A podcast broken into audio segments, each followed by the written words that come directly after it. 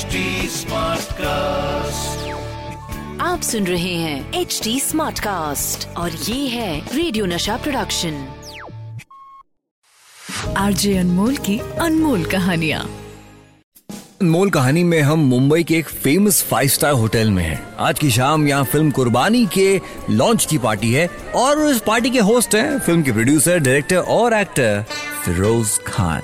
भाई शहर की सबसे शानदार पार्टियों के लिए जाने जाते हैं पठान साहब और ड्रीम प्रोजेक्ट है भाई। अब यहाँ खाना पिनाना तो होगा लेकिन साथ ही साथ स्कॉच सर्व होगी, which is of course the best scotch. भाई शाम होती है, मेहमानों का आना शुरू होता है। हर कोई फिरोज खान को, बाकी स्टार कास्ट को मुबारकबाद पेश कर रहा है, फोटो सेशंस चल रहे हैं और इसी बीच of course the best scotch is being served. लेकिन यही तारीफों के बीच में किसी ने कुछ ऐसा कह दिया जो कि फिरोज खान हमारे पठान साहब का मिजाज बदल दिया। भाई फिरोज भाई, डोंट टेक इट अदरवाइज, ये जो वेटर्स है ना, ये कोई लोकल विस्की सर्व कर रहे हैं।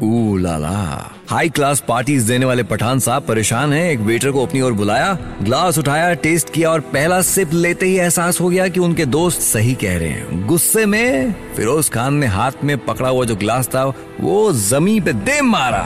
पठान साहब गुस्से में वेटर्स पे चिल्लाने लगे। गुस्सा शांत नहीं हुआ, वो अपना गुस्सा होटल की बार पे निकालते हैं, वहाँ का ग्लास पैनल तोड़ते हैं। इतना ही नहीं, बैंक्वेट हॉल में जहाँ जहाँ शीशे का सामान है वो सब चकनाचूर होता है, थैंक्स टू फिरोज खान।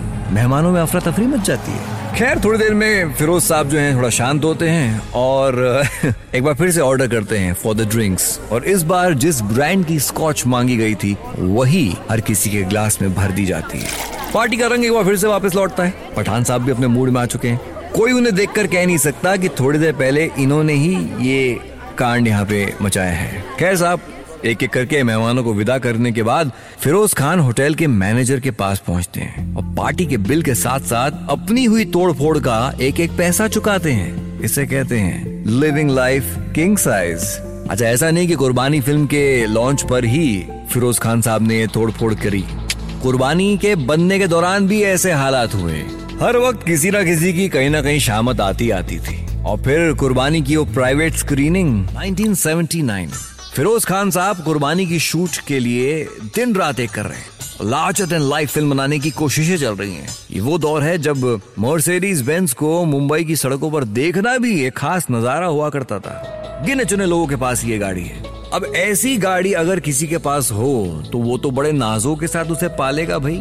लेकिन फिरोज खान साहब के प्लान तो कुछ और ही हैं। ना कोई सोच भी नहीं सकता कि वो क्या सोच रहे हैं। अमरीश पुरी और फिरोज खान के बीच पार्किंग लॉट में एक फिल्म का सीन शूट होना है। इस सीन में किसी गरीब के हाथ से अमरीश पुरी की महंगी गाड़ी पर एक खरोच आ जाती है, जिसके बदले में वो गरीब की पिटाई करते हैं। इस बात का बदला फिरोज खान अमरीश पुरी की महंगी गाड़ी को तोड़ कर लेते। अब सारी की सारी यूनिट को झटका तब लगता है जब इस सीन के लिए पठान साहब एक ब्रांड न्यू मर्सिडीज मंगाते हैं।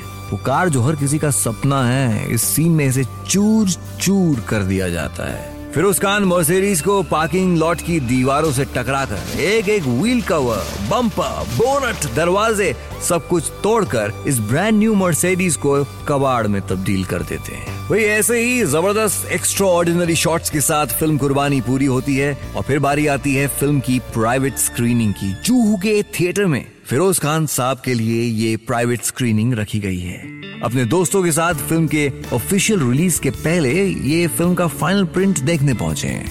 फिल्म को जिस वक्त पे शुरू होना था थोड़ी सी लेट हो गई क्योंकि फिरोज खान थोड़े लेट पहुंचे। एनीवे, फिल्म शुरू होती है।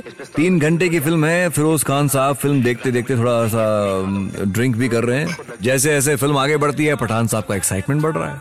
उन्हें एहसास हो रहा है कि यार फिल्म तो कमाल करने वाली है। वो फिल्म को देखने में बिल्कुल डूब गए। आधी रात हो चुकी है, फिल्म अभी भी चल रही है, लेकिन अचानक थिएटर की सारी लाइट्स ऑन हो जाती है, फिल्म बंद कर दी जाती है। थिएटर के एम्प्लॉइज वहाँ पहुँच जाते हैं। सर, स्क्रीन टाइम ओवर हो गया है, हमें थिएटर बंद करना है। अजी साहब, ये सुनकर फिरोज खान जो अपनी फिल्म में पूरे तरह से खोए हुए थे, एक बार तो चलो रिक्वेस्ट करते हैं। You can't do this, अभी फिल्म बाकी है। मुझे पता है sir, but rules are rules, sorry. अजी साहब, जवाब सुन के पठान साहब का खून खौल उठा। हाथ में जो बोतल थी वो प्रोजेक्टर विंडो के ग्लास पे दे मारी। इस दौरान फिरोज खान के हाथ पर गहरी चोट लग जाती है, खून बहता है, पर इस बार भी वो पहले की तरह ही नुकसान की भरपाई खुद करके जाते हैं। भाई देखो, ट्राई एंड अंडरस्टैंड यार, हमें भी कोई फिल्म देखने में मजा आ रहा है, we are engrossed in that film, कोई आके टीवी बंद कर दे, गुस्सा तो आएगा ही ना। और फिर वो तो फिरोज खान है, गुस्सा मल्टीप्लाइड बाय 10। अब देखो पहले जो दो केसेस आपको सुनाए तो गुस्सा कांच पे निकला है, अच्छा दूसरी बार तो चोट भी खुद लगी है, लेकिन अब ये गुस्सा निकलेगा अपने को स्टार पे।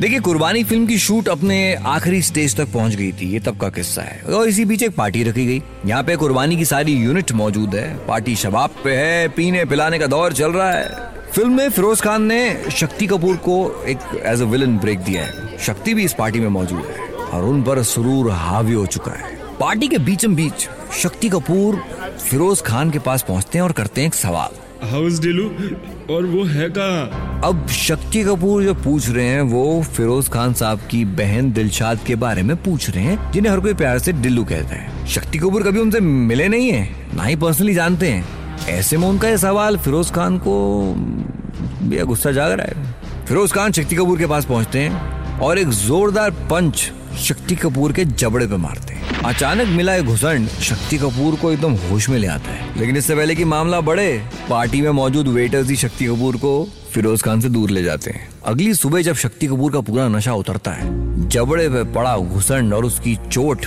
अब देखिए आलम यह है कि फिरोज खान तो खफा हो गए और दोनों के बीच पहले ऐसी बात ही नहीं रही। माहौल तो कुछ ऐसा हो गया कि फिल्म की शूट के दौरान फिरोज खान अब इंटरैक्ट ही नहीं करते। आखिरी पार्ट जो फिल्म का शूट हुआ वो इन्हीं हालातों में हुआ। खैर साहब वो दिन भी आता है जब कुर्बानी रिलीज होती है, थिएटर्स में पहुंचती है। 20 जून 1980 फिल्म का प्रीमियर है, इंडस्ट्री के बड़े बड़े लोगों को इनवाइट किया गया है। अब शक्ति कपूर नाराज है लेकिन पहुंचे हैं प्रीमियर पे। अब जैसे होता था उस जमाने में, आज भी होता है जब प्रीमियर होता है तो भी जो फिल्म जिसने बनाई है वो थिएटर में स्टेज पे आएंगे, स्टार कास्ट को स्टेज पे बुलाएंगे। फिरोज खान भी कुछ ऐसे ही करते हैं और कुर्बानी की स्टार कास्ट को स्टेज पे बुलाते हैं। और जब बात आती है शक्ति कपूर की, और अब वक्त है मेरे छोटे भाई को स्टेज पे बुलाने का, माय ब्रदर शक्ति कपूर। फिरोज खान का इतना कहना और तालियों के बीच शक्ति कपूर की एंट्री, आते ही गले मिल जाते हैं फिरोज खान से, ऑडियंस का शुक्रिया अदा करते हैं। और इस दौरान शक्ति कपूर के दिल में एक ही बात चल रही है कि थैंक गॉड पठान साहब ने माफ कर दिया। आरजे अनमोल की अनमोल कहानियाँ आप सुन रहे हैं HD Smartcast और ये था radio Nasha production HD Smartcast।